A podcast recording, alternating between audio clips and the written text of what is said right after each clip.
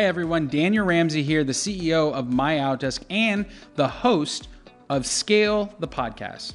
This podcast is dedicated to having conversations that unlock the exact formula and strategies multi million and billion dollar companies use to scale their business. You can visit me on our website at scalethepodcast.com or listen to this podcast on iTunes or Google Play.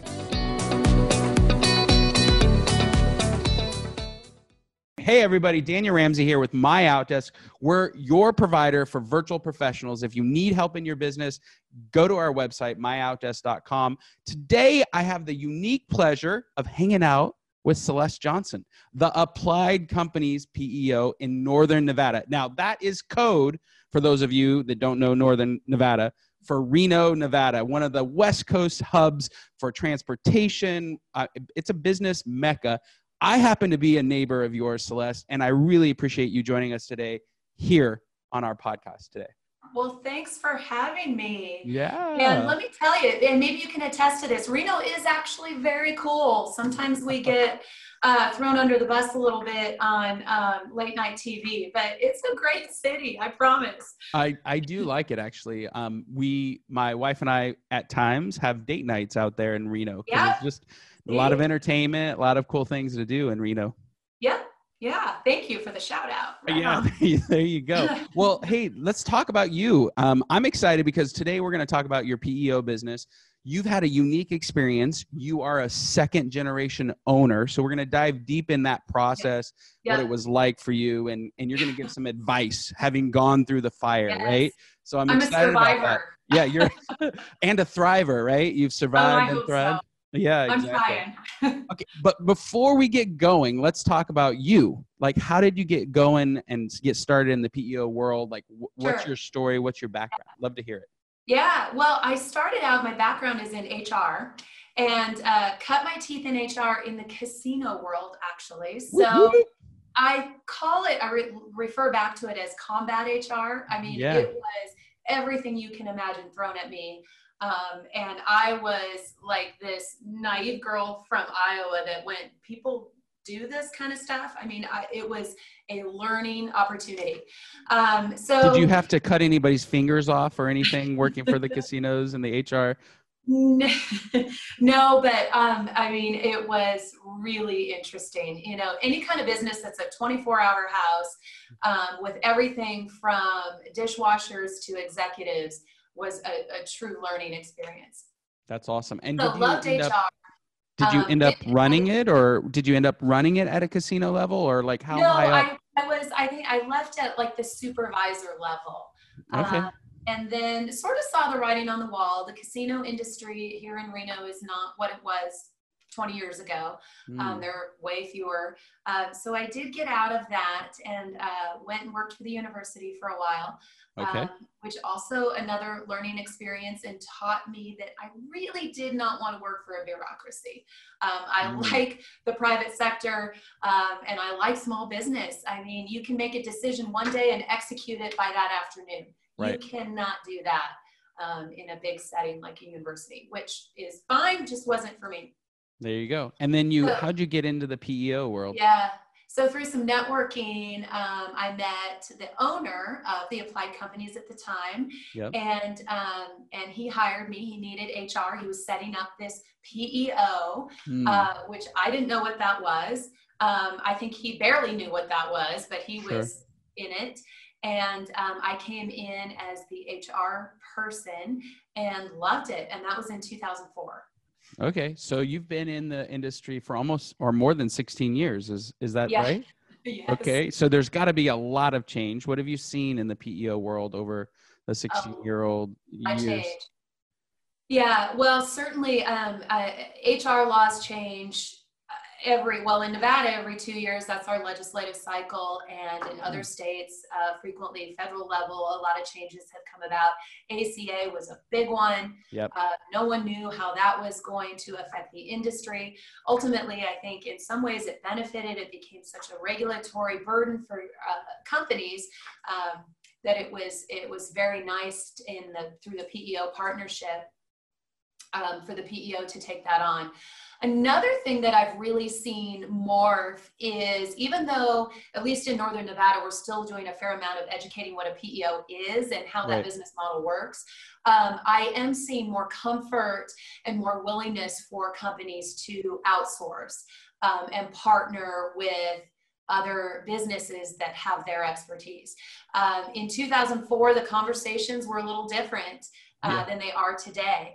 In 2004, the the value prop was this is how you can save money through a PEO.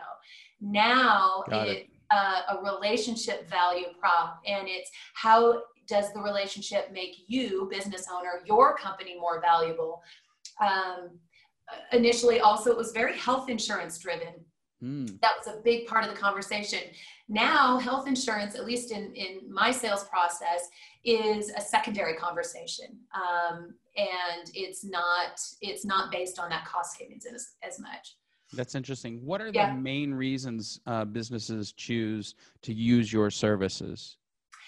It's it depends how they answer this question, and it's mm-hmm. What is your pain, business owner, or what is it that's keeping you up at night? And it runs a spectrum.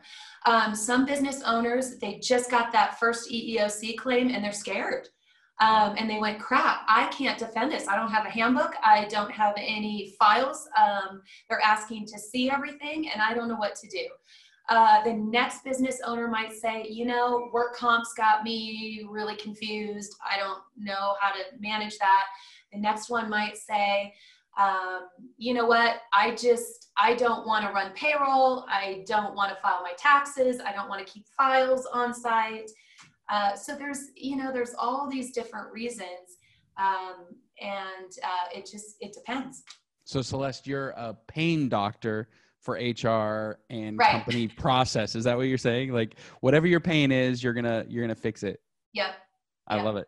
Yeah. So let's let's you are in this world where you recently did a transaction. You mm-hmm. purchased mm-hmm. the company that you you now own and you worked yep. for previously which is interesting because our PEO world is consolidating. Like it, you know, tons of companies are coming in and buying smaller regional PEOs and then making large national ones out of them.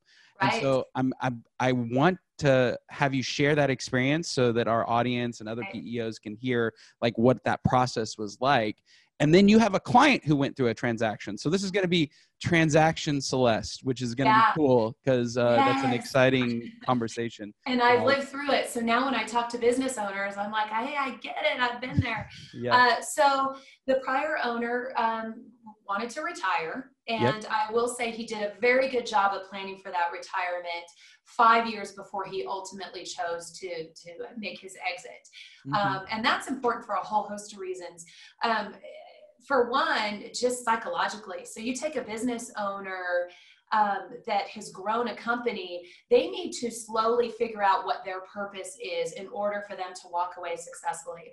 Otherwise, um, I think it's very common that they can almost sabotage that internal purchase process or any purchase process for that mm-hmm. matter. Um, through the process, we I knew I wanted to potentially purchase. Um, and then also the owner was looking at, there were other PEOs that wanted to buy us, acquisition yeah. mode, like you talked about. Yeah. Um, there's private equity and money out there that wanted to buy us. And um, it really came down to um, who, who ultimately was going to have control. Hey everybody, Daniel Ramsey here, and I want to tell you about an extraordinary offer to take action and start scaling your business right now. You know, I get a lot of questions about how to grow your business, generate more revenue, and reduce expenses. And the answer is simple it's My Outdesk Virtual Assistants. My Outdesk offers five star virtual assistant services to thousands of business professionals across the United States and making our clients over $100 million in net revenue every year. Our customers absolutely love our virtual assistants, and I want to give you the opportunity to learn exactly why. Simply text the word MOD, MOD, to 31996, and we're going to give you a free double my business strategy call where you work one on one with one of our business growth specialists to design an action strategy for growth and cost savings in your business. We're going to give you over 20 growth and strategy guides, a market force personality indicator, an important business checklist, and hiring guides. My Outdesk admins can help manage your office, your sales, your marketing pipeline, and even help you lead generate and follow up. And during this call, you'll learn exactly how you can put them into your business right now. So again, text MOD to 31996 and get a free double my business strategy call right now and learn how My Outdesk can transform your business today.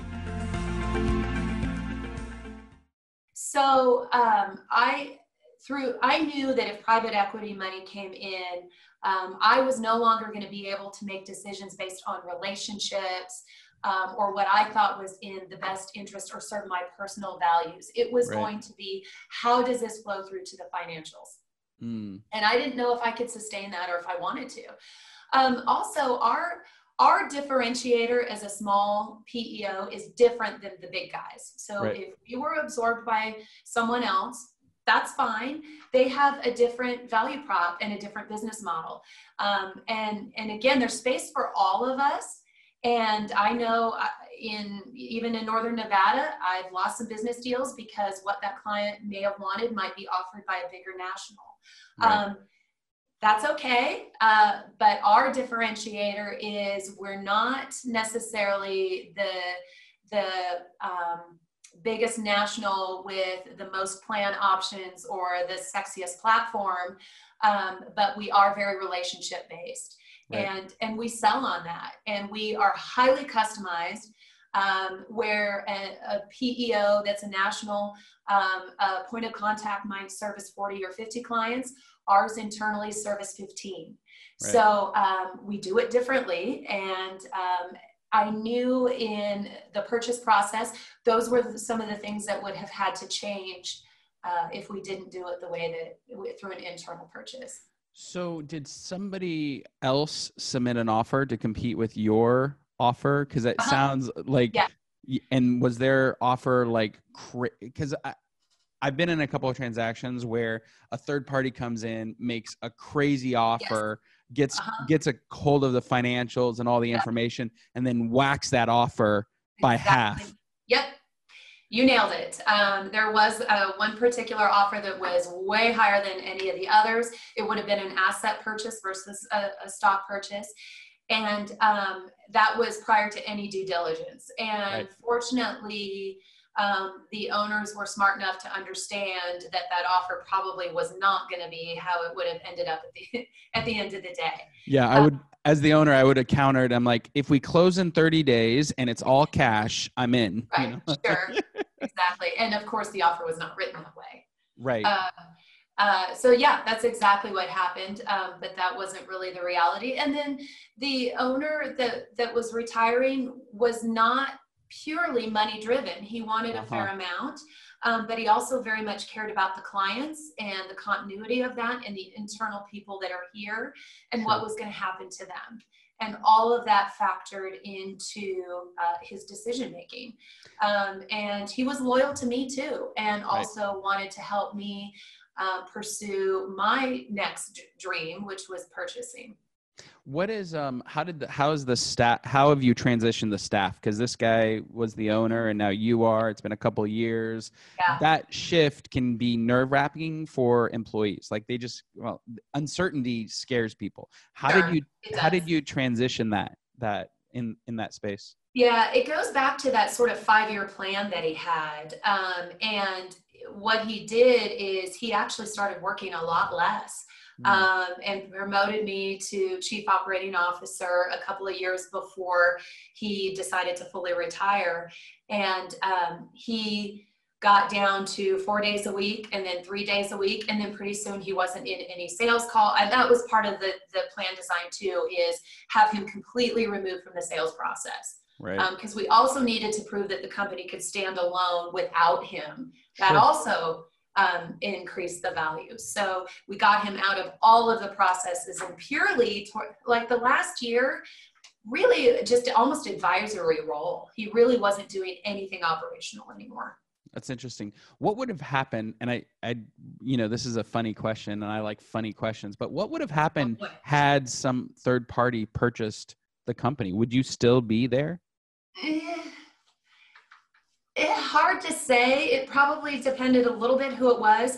Um, I will tell you, there was another PEO that was looking at a purchase. Um, I was um, uh, interested in them, and I felt like they had a good model and they had a good organization, a good culture. Mhm. Um, but outside of them, I didn't see anybody. Uh, we talked to probably three or four private equity firms, and you know they all wanted to retain me, um, of course, Right. and the staff because they knew retention in a relationship-based service business is.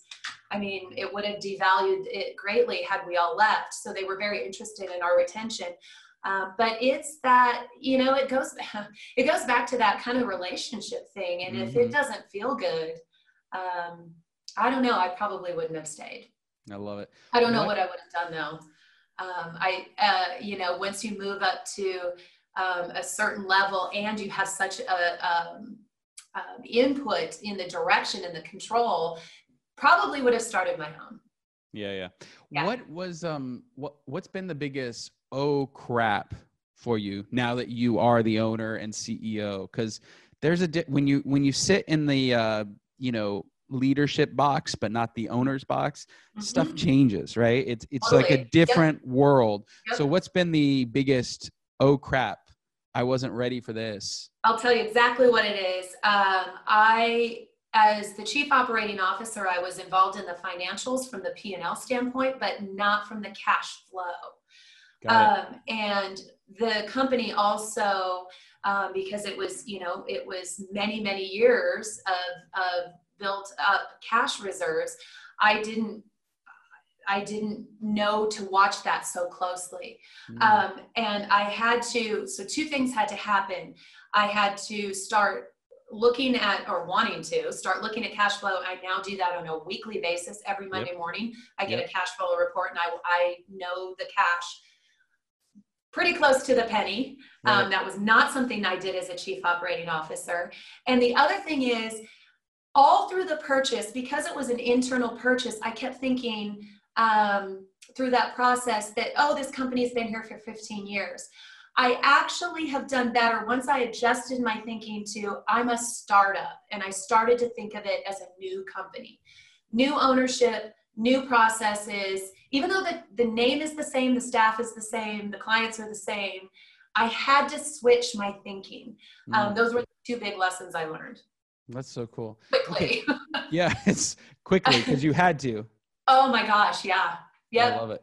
I love Yep. it. Okay, so let's let's go through um, your eye doctor examples. I, I guess one of your clients actually Yeah. also went through a purchase. So Yes.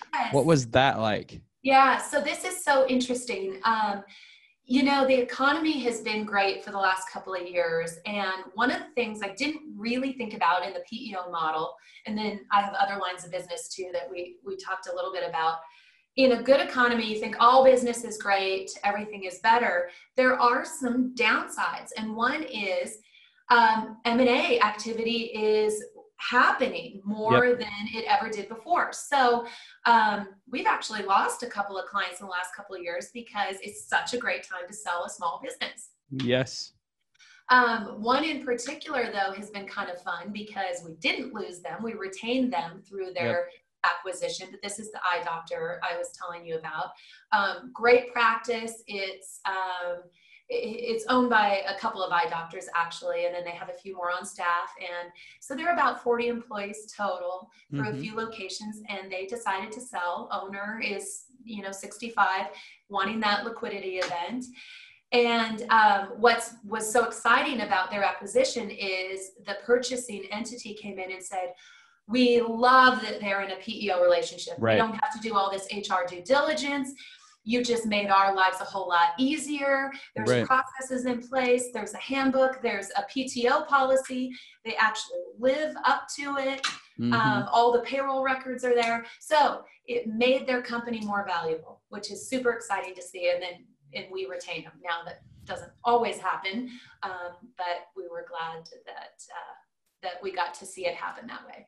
What are what advice would you give to other PEOs that are having churn in their client base Yeah. because of M and A? Like what? How? I mean, having gone through a couple yourself in the last year or Yeah. two. I what's the- think, yeah, the advice is figure out who those M and A people are and try and get in front of them Right. um, and give your narrative of why PEO is so fantastic. Um, I I recently uh, hired a new operations controller, and she came from the corporate world, um, and it was from gaming. Um, and she said in her corporate career, her company bought and sold many little businesses, and she said never once did we sit at a table and even talk about PEO. Um, and how that could have actually benefited in some of their corporate structures that they were doing because they could that what a great way to buy maybe a small piece and allow it to operate independently um, from what's happening at the corporate level. They just went through normal roll up everybody into the big corporate structure. So um, there's education out there right even though our industry is getting bigger and we love seeing that there's still a lot of decision makers out there that have never considered or heard of a PEO model. So, um, and I'm giving the advice to myself too.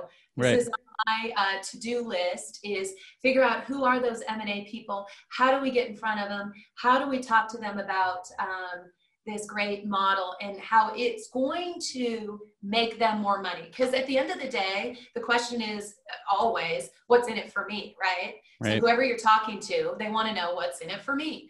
There's a lot in it for them. It's just we gotta we gotta get in front of them.